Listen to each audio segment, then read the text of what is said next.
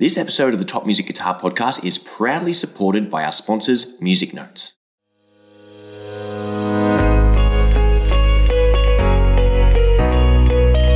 You're listening to the Top Music Guitar Podcast, the show for guitar teachers to learn about the craft of teaching great guitar lessons that students love.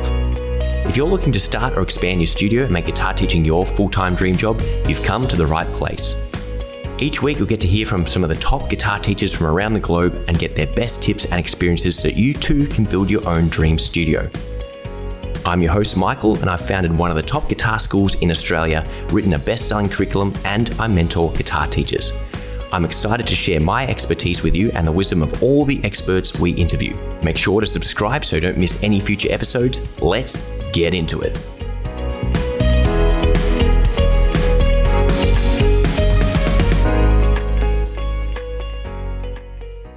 Hello there, everyone. Today we have a special episode for you. Way back in twenty twenty, when the pandemic first hit, I got really excited about a bunch of projects and decided to launch a podcast called Guitar Quest. As with most people who launched podcasts within the pandemic, I did a single episode before getting distracted with other projects. Now, the episode in question was a fantastic interview with Michael Dolce, who happens to be a session guitarist for the hit T V show The Voice Australia, as well as touring with and doing session work for an A-list of both Aussie and international celebrity artists. Now, the interview is an absolute gem, and it was a real shame that it was only ever heard by sixteen people, of which, you know, a handful of are in my immediate family, including my mum and my girlfriend.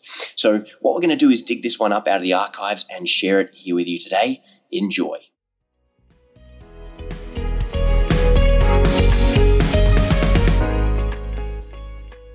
Here we are. Michael, welcome. Thanks for having me, Michael. Pleasure, mate. Thank you.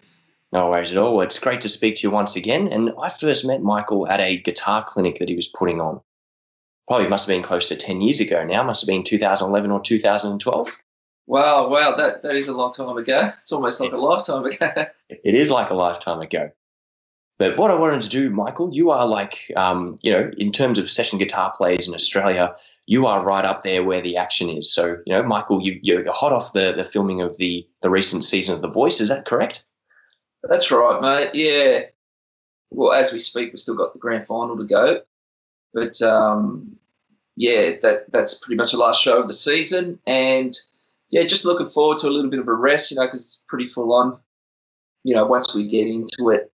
Yeah, so looking forward to uh, a little bit of a break, you know. Yeah, wonderful.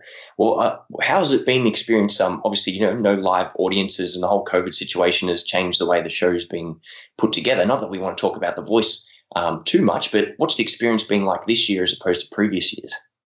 Yeah, it's it's been really interesting, Michael. I mean, we were lucky enough to have an audience in the pre- uh, preliminary rounds, which are the blind auditions, the battle rounds. Uh, then COVID hit and we had to stop rolling with the show. So we basically had a couple months off there in the middle, and we rescheduled the remaining rounds at a later date. And they were all pre-recorded shows uh, with no audience, as, as you mentioned. It was quite an interesting process. I mean, we, I mean, the show had to basically reinvent it, you know, uh, re- reinvent the wheel, so to speak, because there was so much that relies on the audience, and obviously the two coaches that couldn't be in Australia, so hence the screens on the seat, and and you know, Boy George and Kelly Rowland um, having to do their thing, you know, live from overseas, which was uh, really interesting. As far as the the vibe was concerned, it was really strange because when we were recording the shows, it just it felt like a rehearsal, so it was it was really hard to sort of get into. It wasn't hard, but it was just, yeah, it was, for me, I sort of, there wasn't as much, there wasn't as much pressure on my shoulders knowing that the shows weren't live. For some strange reason, I was quite relaxed. But, you know, it doesn't rule out the fact that you still got to perform and make sure you nail the part. So that still goes on in my head, but a lot more relaxed, yeah, you know, uh, with, with everyone on set. And yeah, it was just it was just a weird time, you know. So we're just hoping that, you know, for the next season it all clears up and we're back to normal, because, you know, having the having the audience there does pump you up and, you know, gets that good adrenaline you know, running in your veins, which is good. Yeah. Well, uh, we've been watching at home. We've been really loving and enjoying it. And I get to play and go, hey, hey, there's Michael. it's it's rare that you see me at the back there. They, they, they're doing their best to, to hide us. I don't know why. Nah, they're pretty good, actually, this year. I mean, we've got a great crew, you know, and a modern, young crew, you know. So hence, you know, the show's looking great. You know, it's, I think it's looking best than ever, better than ever. And, yeah, it's it's it's just a pleasure to be part of, you know. So, but, yeah, it's it's not it's not a, a – a reoccurring thing that you get to see me on T V every week or every show, because um, you know, they, there are elements to the show that, you know, don't need to be seen, and you know, I'm probably one of them. So it's, like, it's like playing Where's Wally. Yeah, exactly right. Yeah. Well, good. Well, um, moving on to, you know, discovering how you actually created and got to the position you're in. So how did you go about structuring the lifestyle that you currently had? Was it intentional, or did you just fall into it? Um, look, as far as, uh, you know, becoming a session guitar player, you know, that, that was something that I sort of I always wanted to, like, for me, my goal and my dream was always to be a guitar player. You know, even when I was doing cabinet making at the time and, you know, working in the factory, you know, at seven a.m. till five p.m. or whatever it was, I'd always have my guitar instrumental music on and listen to that all, every day, and you know, that would inspire me. I'd get home and, you know, I'd do my practice. As soon as I get home at six, I'd have my dinner, you know, clean up, and then I'd jump in my room till midnight and practice six hours. And I did that pretty much religiously for about five years. Yeah, right up to the point where I finished my trade, and that definitely was a good thing for me, because it, it, you know, it pretty much established my foundations uh, with my technique, and it just, yeah, it made me want to strive for the for the goal that I had placed, you know, at an earlier age, uh, which was to be a full time guitar player. So, yeah, but my my, you know, my what would you call it? My luck had changed, you know, and I had that opportunity when Hugh Wilson, as you mentioned in. In your intro, I had the opportunity to play for Hugh. Hugh won the whole Star Search thing back in the nineties, early nineties, and for me that was a full-time role. So I, I had the opportunity to leave my job and slot into the full-time musician role. That pretty much lasted a couple of years, um, and then it all died down. I had to start sort of looking for the job, for another job, and I've always been brought up to, you know, not laze around and, you know, earn your money, basically. You know, my dad had two jobs. He worked hard, worked seven days, you know, to support the family. And that pretty much was instilled, you know, in my myself and my two brothers. So, you know, I didn't feel right about staying at home and, you know, just playing guitar. I had to sort of, you know, work on getting another job. And, you know, I, I became a cleaner there for, for a year. I'd work from, you know, two a.m. to six a.m. Then I worked, I started my own car cleaning business, which is called Pro Car Care. A friend of mine actually started the business, but I know I was working for him, you know, earning an income, washing cars. It was a mobile car service. And then he offered me a part in the business where I could just start my own clientele out west. Um, and I did that, and I got myself a trailer, and, you know, I just remember the day I put out about ten thousand pamphlets, and that was it. It had me going for the next three years, and I established a quite a um, a healthy business. I had a few guys working for me. At the same time, that took up a lot of time during the day. It started at six a.m., finish at seven p.m. in summer. So it didn't leave me much time to play guitar, but I wanted to get out of that, and I just left the business. I gave it to my friend. He um, he took it over. You know, I started working at uh, Bunnings, which was called the Hardware House at the time, um, and I was working there on the weekends, which gave me time during the week to establish a teaching studio and get back into what I wanted to do, which was obviously play guitar. Then I got offered a job in a music store called Lombardo Music by uh, a beautiful man called Ross Lombardo, who has passed away since. And his brother, Vince Lombardo, who, you know, taught me so much about the music industry alone, because they were pretty huge in the industry, and Vince himself st- is still going. He's an amazing guitar player.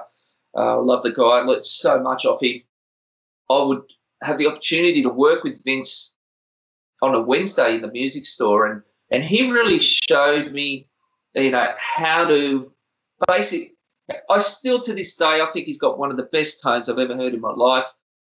He still – you know, he used to love working with gear, and we used to change speakers over, and he'd try, you know, this speaker and this Mesa Boogie amp, but then he'd try, you know, there was a lot of that going on, you know, which taught me a lot about tones and, and sounds and, and how intricate he would get about just trying to get that right tone, you know. And he taught me how to restring my guitars properly. He taught me how to tune my guitars properly, how to maintain them. I found that that was my grounding in understanding about gear, you know what I mean? And apart from the playing, he'd always play, and I used to love hearing him play. I do remember, you know, in that environment, he used to throw me into some of his gigs, which were reading gigs. And I used to dread it. I remember the first one he threw me into, and I, I'm not a strong reader, you know what I mean? I know how to read, but I'm not a strong reader. And he threw me into a uh, a reading gig.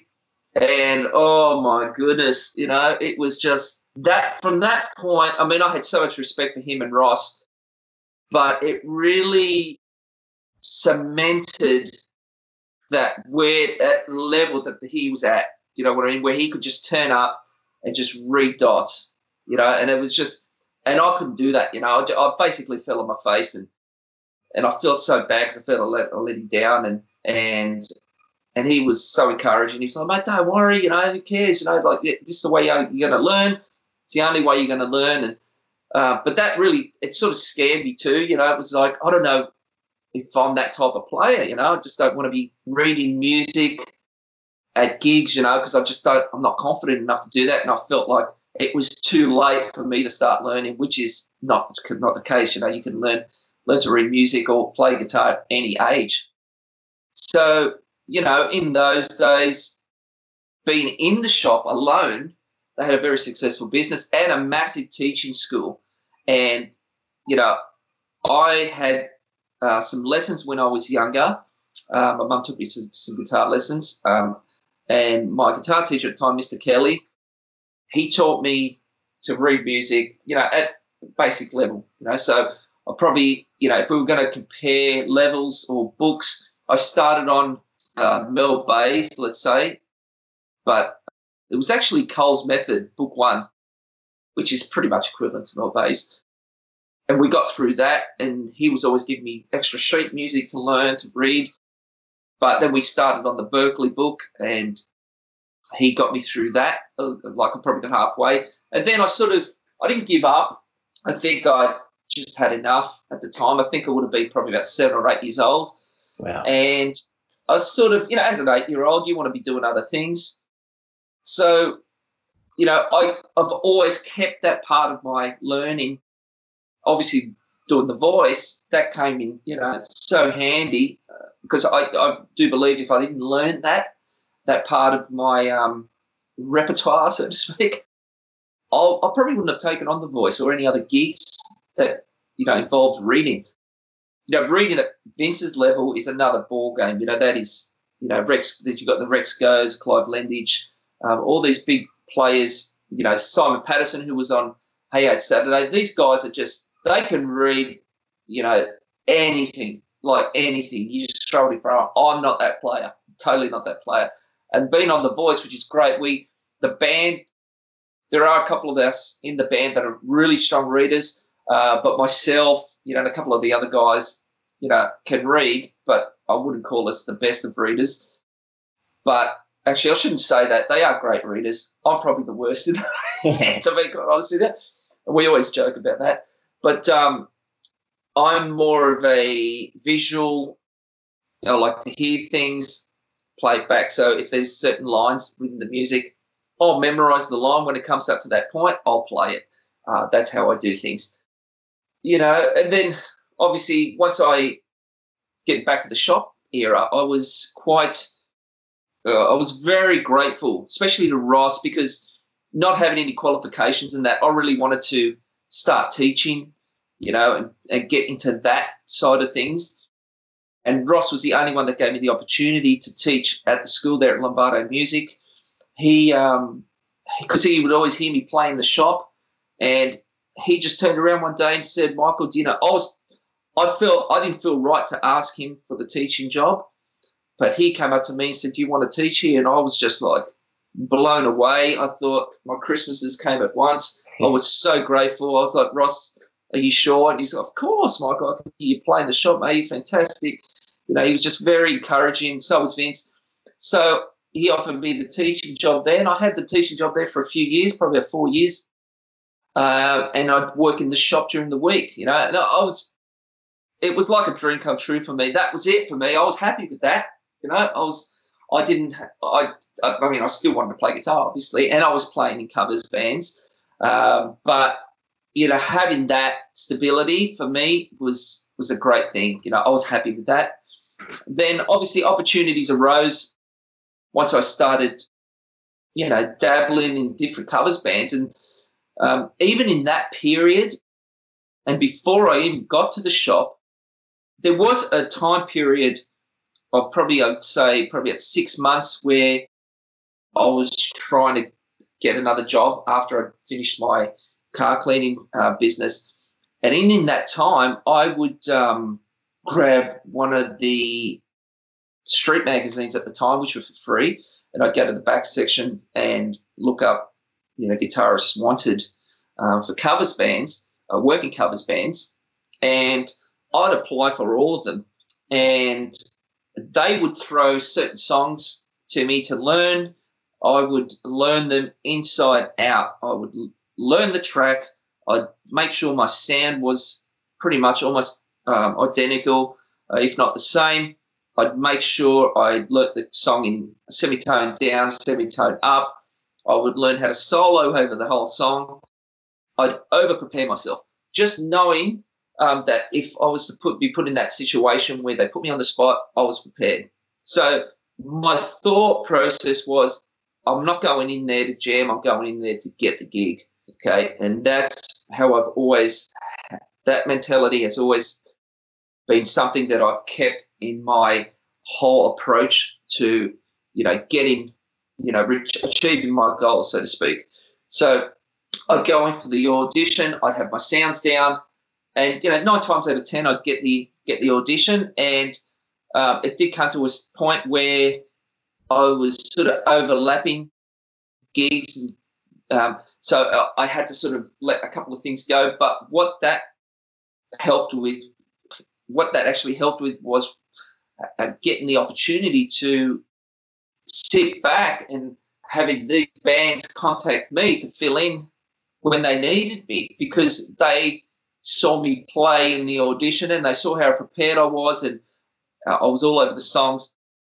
So all of a sudden I had these gigs that were coming in on the weekend, and I was working solidly, you know. I was working even three, four nights a week at that point. And then the, the, the, the music shop thing came, kicked in, and I was just like, this is fantastic. I get to work during the day, during the night, teach during the weekend. So I was, it was full on, always had the guitar on me. It was where I wanted to be, you know. I had all my bases covered, and that was it, you know. I didn't have any intentions to, you know, become a superstar or anything like that. Um, the only thing that I always strived for, and I still to this day have at the back of my head, is just becoming that solo artist, you know, the instrumentalist that um, people can enjoy listening to. You know, all I want is, and all I've ever wanted is just respect from my peers, and, you know, to be respected and acknowledged, you know, as a guitar player. Even at, you know, where I'm at at the moment, and this never changes to anyone, regardless of where you're at, at yeah, in that point in your playing, you will never change your goals. I mean, you will never stop at, once you reach a goal, you, you'll set another goal, and you just keep wanting to climb, you know, that ladder. Uh, and that's how I feel to this day. You know, I still practice every day. I do two hours in the morning. I get up really early. I get up at five a m I do two hours before my kids get up. and work on things that I feel that I need to work on. Um, the two hours is really a maintenance thing as well, but I do utilise those two hours, um, you know, coming up with new concepts for my playing, um, and that excites me. You know? But apart from that, um, yeah, there's a lot of lot of a lot of you know roadblocks and and mountains that I've had to climb, so to speak, and I still do. You know, even at this point in my career, you're still fighting, you know, to maintain your career and, and keep it, you know, oiled and maintained and consistent. Uh, that never stops, you know. It, it, you know, the rumor of, oh, once you get to a certain point, uh, that's it, it runs itself. It's not true. You know, if you if you count the amount of guitarists in Australia alone, you know, there's guitar players that would, you know, play me, you know, under the ground, you know, that, that absolutely crap all over me, you know, and they haven't had that opportunity, you know, and hopefully they do. Um, but, you know, I was at the at the right place at the right time, you know, working with, once I started getting into the covers scene, I worked with um, a lot of a lot of guys that eventually became uh, top-notch producers, you know, and musical directors.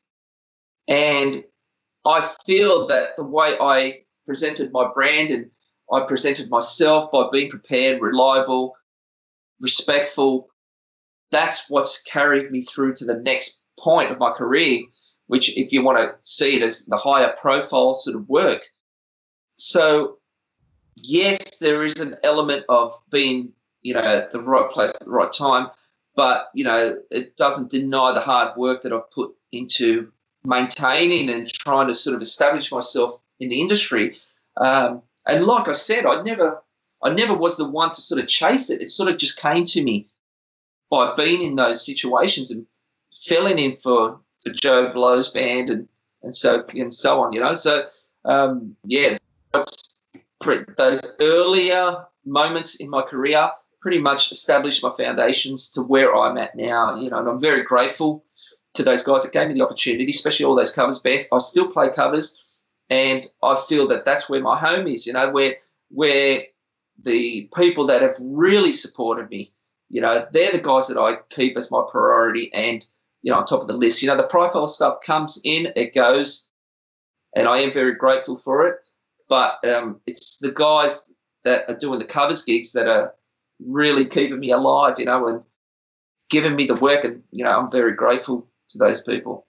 Yeah, sorry, I just went on a rant there. That's all, all fantastic stuff, and, and really, really valuable insights coming there that, you know, whether people are just casual hobby guitar players or whether they want to be, you know, the next Michael Dolce voice guitarist um, who are aspiring through the ranks, just to hear your own reflections and your journey and, and important points like, you know, you, you went in there with the intention of getting the gig, not with the intention of jamming. Just like little gems like that I think everyone can learn from. In, and, you know, success is... Yeah, when- and I- I think if you put if you put the passion before the, well, I wouldn't call it greed, but uh, you know, the super the stardom, you know, if that's if that's what your intentions are, great. You know, I I highly encourage you to do that.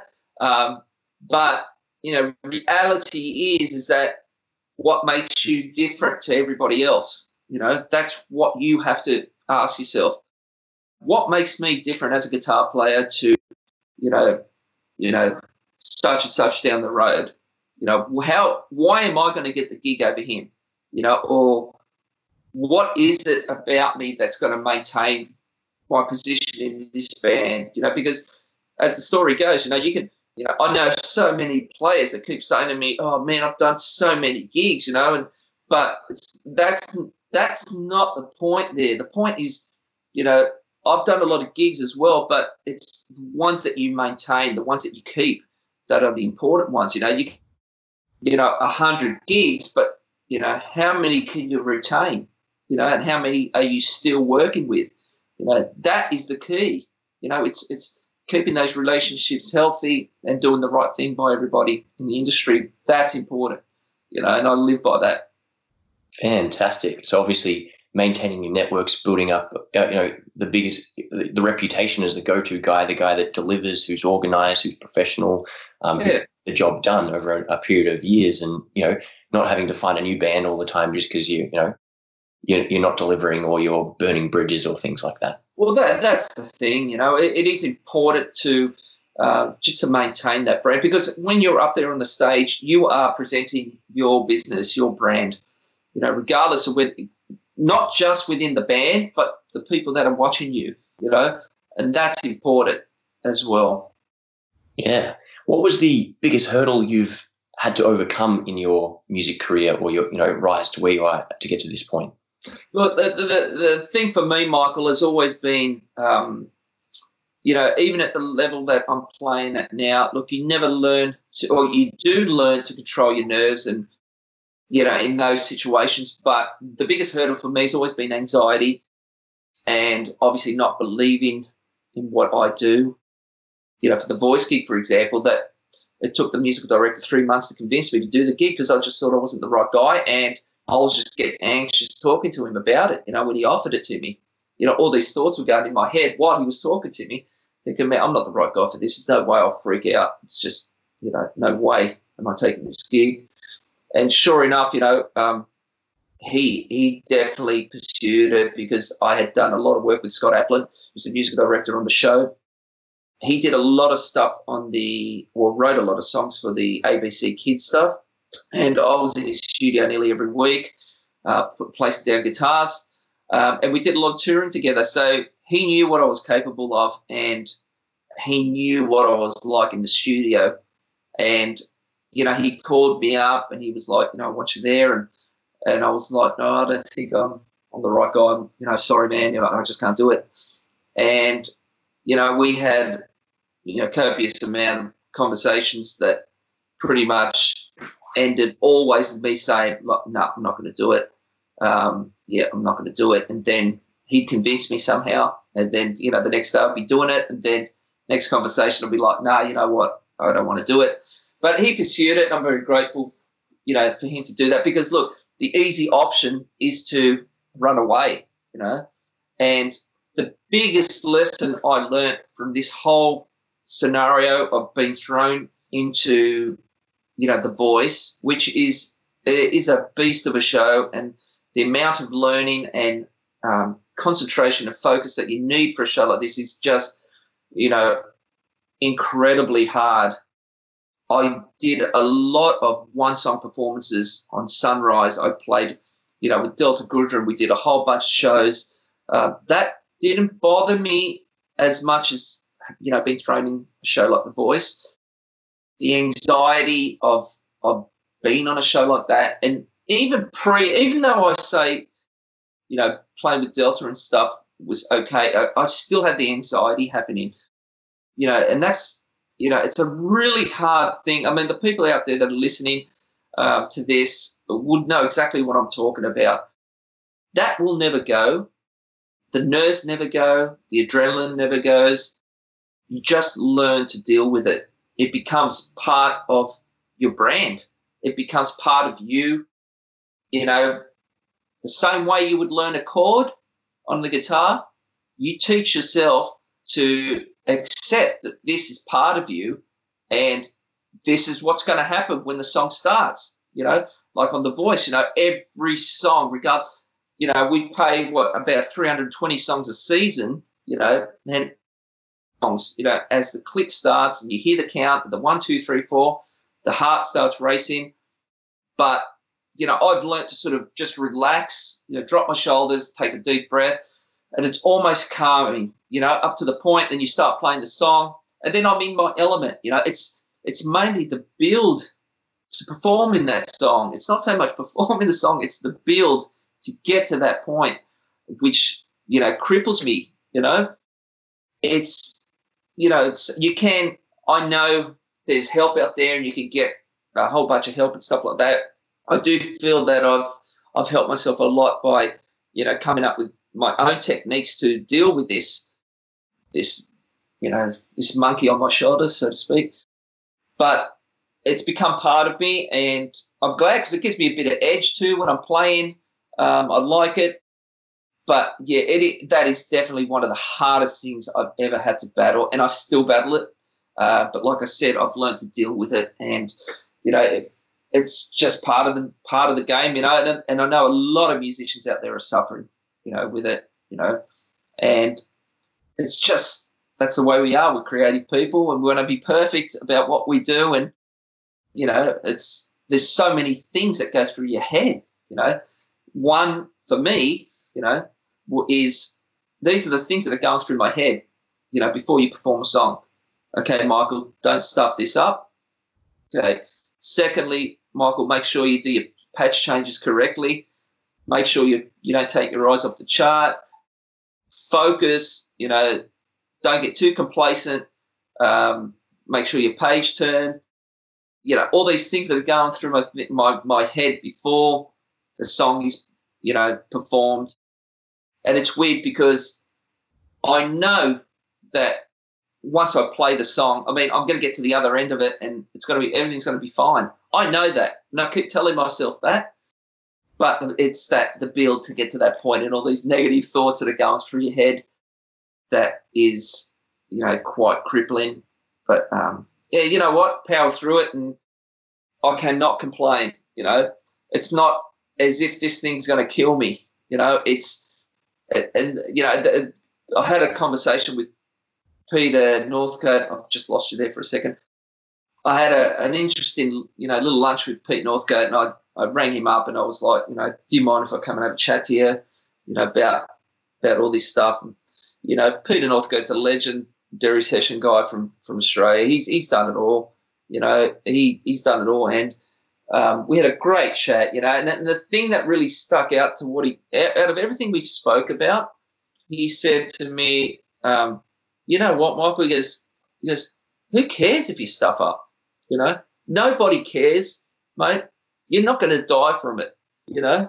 And you're not going to you're not going to harm anyone else by, by making a mistake. You know, it's just like, and I was like, yeah, so why am I getting so worked up, you know? Obviously on a show like The Voice, you don't want to be making mistakes because there's an expectation. You just don't make mistakes. So, but in general, you know, when you're playing around town or, you know, it's just I always think about that, you know, and that comment, and it really helps. It helps me with, you know, sort of just going, yeah, what are you, what are you worried about, you idiot? You know, just play guitar. But um, yeah, it's that that's part of me, man. And as I said, and I've probably spoken a little bit too much about it, but um, hopefully someone can get, you know, if anyone wants to have a chat to me about it, um, I'm more than happy to, you know, have a chat. You know, uh, just email me or yeah, whatever. Hopefully, I'll be down at um it's the, it's the Melbourne Guitar Academy, is that right, Michael? That's correct. Um hopefully I can come down and and we can do a, a Q and A session, and I can show you some footage and um, talk about the back scenes of The Voice and and show you exactly what goes on. It's quite a, a talking point amongst parents, students alike, and teachers, and you know, everyone sort of comes to these sessions. So, so hopefully I can get then down to Melbourne once all this craziness clears up. As soon as the COVID situation's over, we'll definitely have you down. Um, yeah.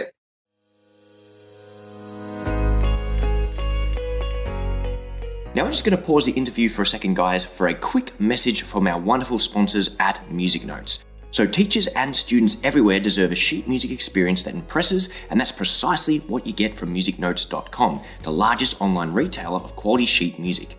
Now, it's all about the attention to detail with Music Notes because they're run by musicians for musicians. So Music Note hold every piece in their catalog to the highest standard for the best experience, whether it's in the practice room right up to the performance. Now, Music Notes has the perfect arrangement for every musician, and every purchase is available right away. There's no shipping, they never run out of print, and the transcriptions are always available in the right key. So simply print from the Music Notes website or use the free Music Notes app to view your sheet music anywhere, anytime. And as an exclusive to our listeners, Music Notes are offering twenty-five percent off e-gift cards for a limited time only. So visit music notes dot com slash top music to claim this very special exclusive offer, and there's no code required.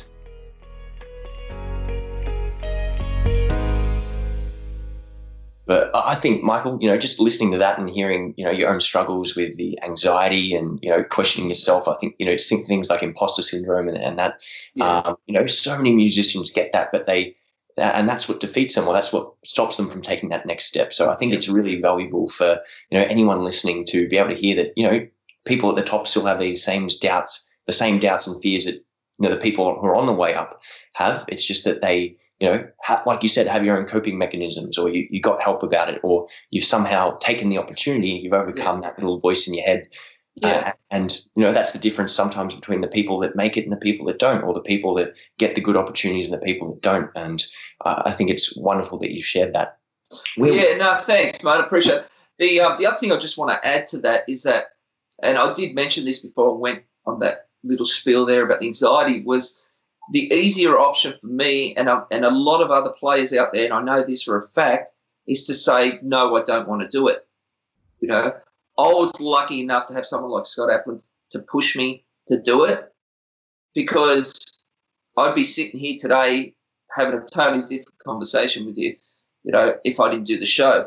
So very grateful of nine years of probably the best, you know, career I could ever ask for.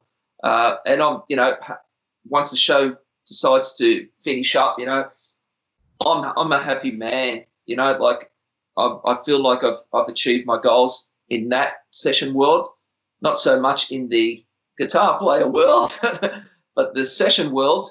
Um, and I'm very grateful. So, you know, advice to the young players out there that, that do suffer with anxiety, there is, uh, you know, a lot of um, a lot of help out there, you know, if you need it uh, to overcome these things. But my advice to you is just fight it. It's easy to overcome and learn to control it. There's, and like I said, the easy option is to say no, you know, even, I don't know whether, you know, you guys have your, your yearly concerts, Michael, I'm not too sure. Uh, but even in those situations, I I know for a fact, you know, that a lot of the kids, you know, do have the anxiety thing, and, you know, uh, and it's easier for them to say, look, I don't want to do it, you know, et cetera, et cetera. But, you know, it's the build to that point, you know, and once you do it and you get to that other end, you sort of look back and you go, gee, I'm so glad I did that. That was so cool. And, you know, and I, and I guarantee you, once you finish that song, you want to play another one straight after it, because, you know, you're so like, oh, you know, that wasn't so hard after all.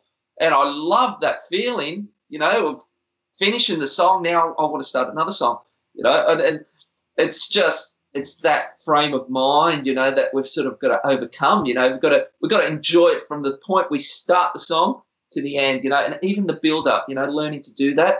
It is a hard thing, but, you know, we'll all get through it. Not so hard after all. That's absolutely fantastic.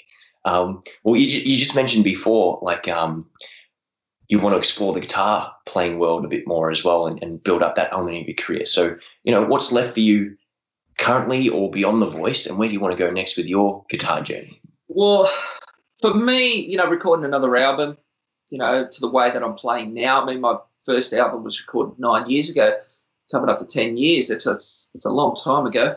Uh, my playing has changed a lot um, since then.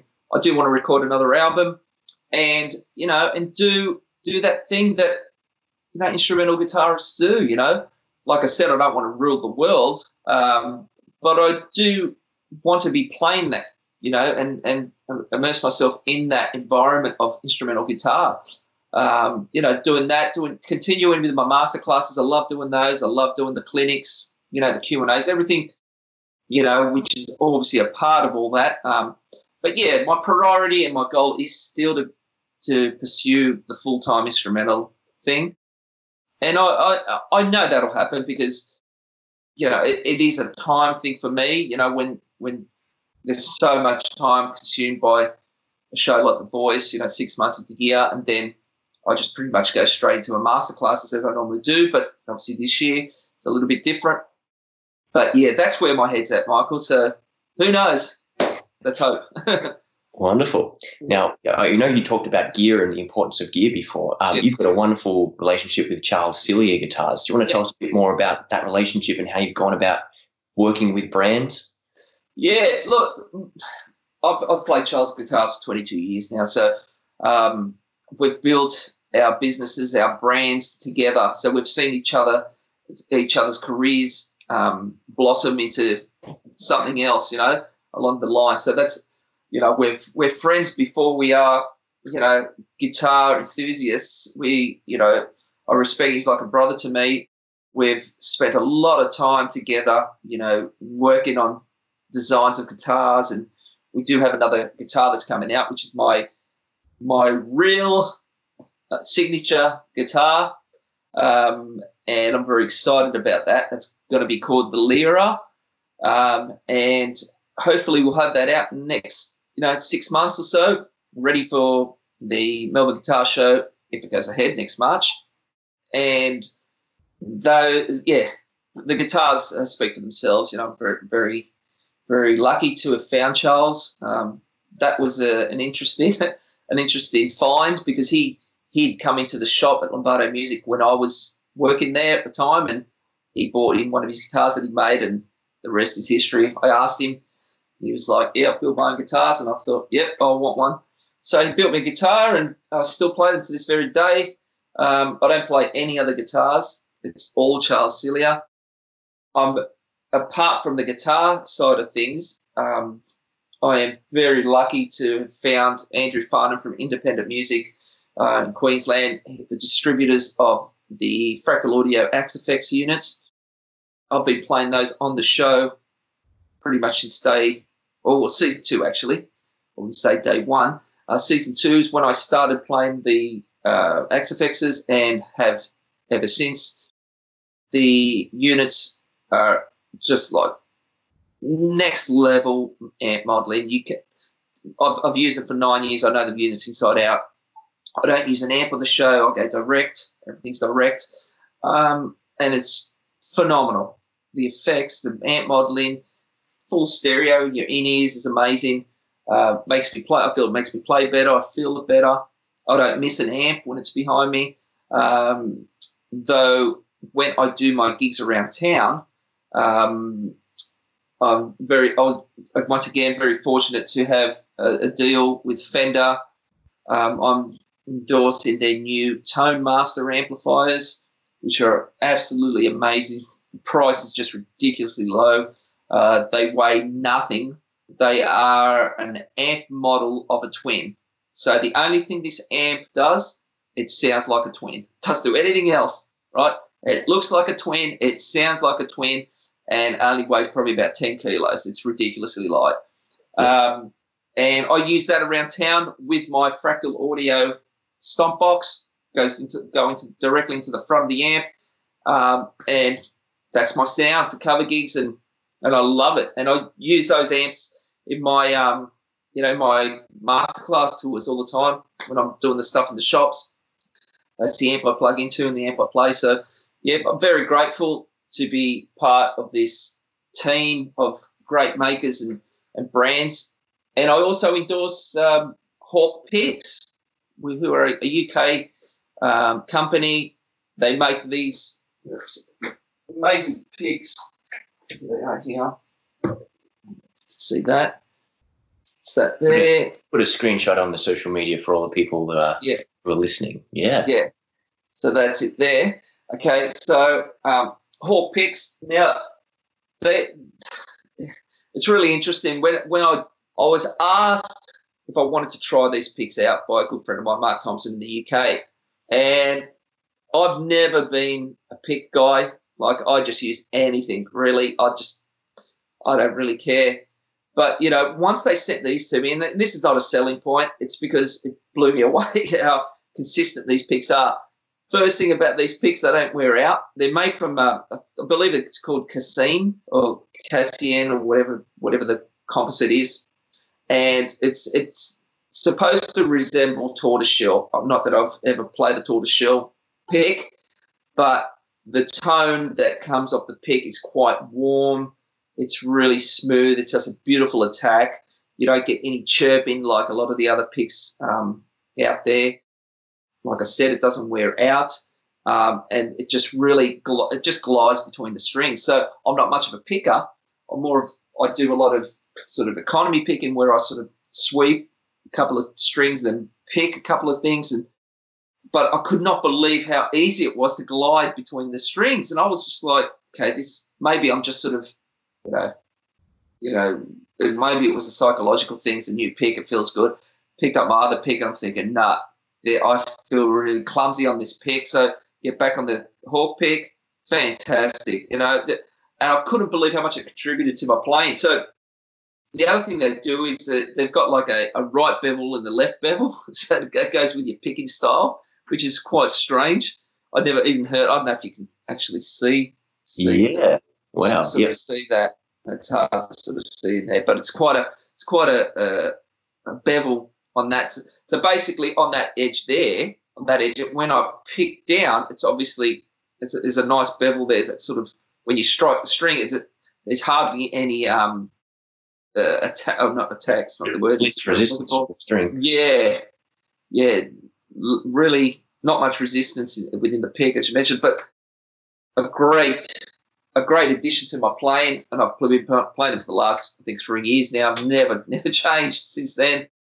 They do all sorts of shapes and sizes and thicknesses, but that was the winner for me. Just from the word go, it wasn't even a question of whether I should just trial them. As soon as I tried it, I was, I was happy with them. Mate, that was it. The rest is history. But that is my happy family of, of gear, you know, and, and just beautiful people to deal with, you know, and that's and that's what I love, you know, very respectful, very helpful, twenty-four seven, you know, help. I call it the helpline. Whenever these guys, whenever I need help, you know, at midnight when I'm on The Voice, you know, and I need to speak about uh, a little program change or something's not happening on my Axe-Fx, I'll ring Andrew Farnham, you know, and of course he picks it up. He knows it. He knows that I'm calling him at eleven p.m. Yeah, I mean, uh, it's serious, you know. Yeah. So yeah, he and he knows I'll be on set. You know, I would never call him otherwise. But but yeah, just great guys to deal with, mate. Awesome, fantastic. Well, we've only got a couple more questions left. Yeah, sure, mate. But with the uh, you know aspiring guitarists who are listening in, what are three things an aspiring guitarist needs to know or work on if they have the ambitions of being a professional player or, you know, a semi-professional hobby player enthusiast? Okay, the, uh, first up, the, the most important thing for me is be yourself, right? Do not, don't be scared to be yourself, because that's the only thing that is going to make you different to everybody else. If you're going to be cloning or, you know, wanting to sound like someone else, that's okay. There's nothing wrong with that. You need to, you know, explore other players and be inspired by other players and take on their ideas. And that, that I definitely, you know, one hundred percent am behind. Uh, I think it's where you take it to become your own person, your own voice on the guitar, which is really important. You know, don't rely on YouTube too much. Um, don't use your eyes too much to learn things. You know, take take things from YouTube and learn certain things with your ears as opposed to your eyes, because um, I find and I have found um, when I was learning things that, oh, I mean, we didn't have YouTube back then, um, I'd have to learn things by my with my ears, and then I'd learn them thinking it was the right thing. It never sounded quite right, but it was close enough, and then obviously when I get to see the actual guitarist perform it, it was totally different, you know, so I felt that I'd come up with my own way of doing things, and I developed that. So that's really important. Um, secondly, you know, um, there's there's ten things. Okay, I, I, I'm just going to flick across here, Michael, and I'm going to call this sheet up because I use this in my Q and A's, uh, which I find really important. Um, actually, I could probably start on that page and just flick. Can you still see me? I can still see you. Yeah. Okay. Um, so the list is ten things that require zero talent. That's what I call this, right? And the ten things are, you know, being on time, you know, work ethic, effort, you know, showing energy, body language, passionate, being respectful, you know, doing the extra thing that's required for the go the extra mile, you know, when you when you get put into a situation, you know, preparing yourself, being able to take um, direction, you know, being coachable, that is so important, you know, attitude. Um, the ten things that I always put out there, you know, and it, it, you don't need talent for that. And this just doesn't apply to guitar, and I'm talking about, you know, anything that you pursue in your in your career, you know, whether it be a cabinet maker, as I was, I'm a cabinet maker by trade, um, or whether it be a truck driver, you know, there, there has to be those elements you know, if you want to maintain your brand and, and you know, become a successful, you know, business person and, you know, whatever you pursue, that that's really important. Um, these are pretty much the things that I have always lived by and followed in my career, and I and I still do, and I find that's what works for me um, and works for everybody else. So, you know, you can take the advice or, you know, come up with your own way of doing things, which is still okay as well. You know, I'm not here to preach, you know, my way is the only way, because that is not the truth. Um, but, yeah, every person needs to find their way of maintaining their business and, you know, hopefully creating a, success, a successful one. Spit that one out. Uh, yeah, so hopefully that has, that's answered your question there, Michael. Yeah, and, you know, over-delivering value. We asked for three things, we got ten, so that was absolutely wonderful. Yeah, yeah, yeah. Yeah, there you go. You've obviously had a couple of teachers over the years and, you know, have reached up to other session musicians and, and people who you'd consider, you know, more experienced in certain areas. Yeah. It's like the most important lesson you've learned along the way. I think the um, the, the lesson that always comes is just be yourself. You know, be yourself. And going back to the ten, the ten items on the list, you know, that the, the the lessons, you know, of trying to sort of be something that you're not is is important. You know, it, I think just be yourself. You know, that's important, um, and just love what you do. Earlier on in the piece, you know, uh, when I was starting my career, you know, I.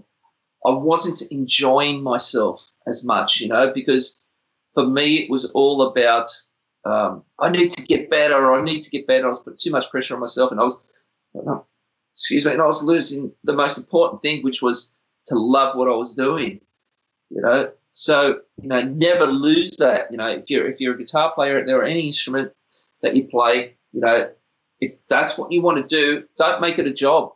You know, it's a passion. Just keep that in mind all the time, because that's, if you put something else before the passion, then I, I feel that things might not go, you know, the way you really want them to go. And ultimately, you know, we want to be enjoying ourselves when we play, you know, instruments and, and having a good time. That that's important. Yeah. Beautiful. Thank you so much. And my final question, which will hopefully tie in with a lot of that, is yeah. If you go back in time and, you know, speak to fifteen-year-old Michael as he's sitting on his bed in his bedroom about to start practicing guitar, what would you go back in time and, and give a younger version of yourself the advice on? Um, okay, yeah. Okay, I know the first thing. First thing would be, okay, Michael, you're fifteen years old. Guitar playing will not pick up the chicks. Okay? You've got to get good at your instrument if you want to become a full-time musician. Um, that's the first thing I'd say to young Michael. The second thing would be, um, as I mentioned, you know, don't take it so seriously. You know, just love what you're doing. As far as the plane and the curve, I feel like I've gone a long way around, because predominantly I am self-taught and I've had to teach myself a lot of things, you know, uh, and I would never change that, you know, even though I've, I know I've gone the long way around and I probably could have got to the same point a little bit quicker. Um, I would never change that. And going back to, you know, to all the all the players out there that are listening, work things out on your own. You know, that that's important too. You know, if you've got a great teacher, which I'm sure you have, um, you know, been at the Melbourne Guitar Academy, you know, Michael, you teach yourself, right? Yeah, awesome. Couldn't ask for a better teacher.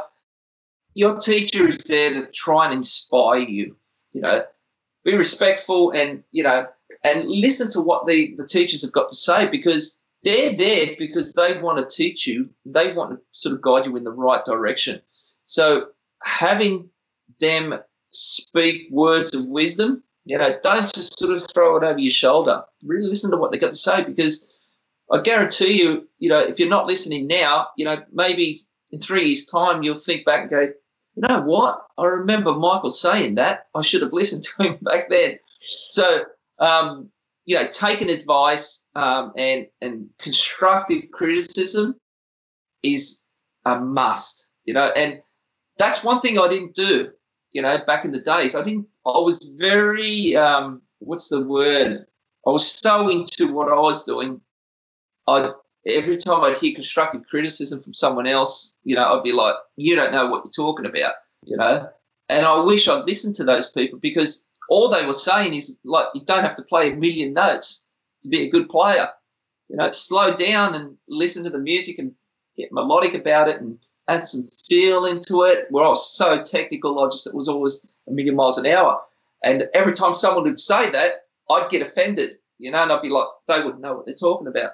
Of course, as we grow up, we mature, but um, I wish I was mature back then, you know, and, and took on that took on that um, advice. But you know, as years roll by, you sort of learn to, you know, swallow your pride and and say, you know, you know what, he was right. I should have listened back then. So um, that's what I'd say to Michael, young Michael. But you know, everything else, I'd just say to him, you know what, do exactly what you're doing, continue on that path, but you know, don't just listen to what I've got to say, you know, because it actually means something. That's all I'd say. But, yeah, there you go. Fantastic. Uh, and, and basically to wrap it up, we're hoping that we'll get you down for a clinic as soon as this uh, COVID nineteen situation's over and done with. But um, in the meantime, how do we find out about more about Michael Dolce? How do we – I know you've got some lesson material and programs on your website. Just tell us what we can do to, to get, get access to you or hear from you or keep in touch. What can our listeners do? Oh, look, I, I'm I'm on Facebook and Instagram um, under Michael Dolce. Uh, Instagram, I think, is Michael Dolce Music. Um, and I've got my website, w w w dot michael dolce music dot com. I've got a whole bunch of, um, you know, uh, lesson packages on there. I've got a lot of transcriptions from solos that I played that are on YouTube.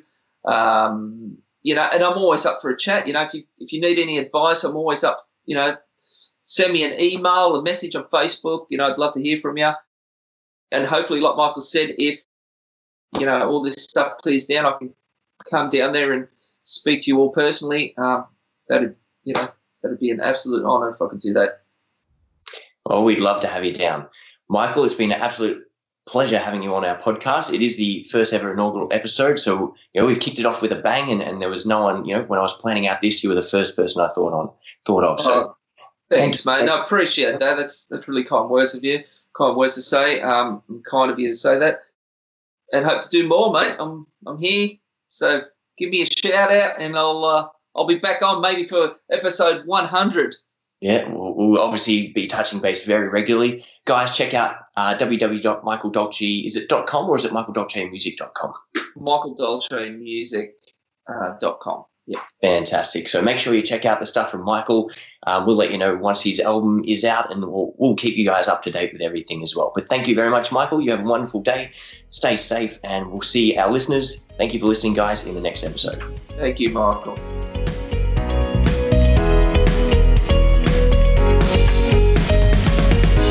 If you enjoy this show and want to hear more of our work, be sure to subscribe to this podcast.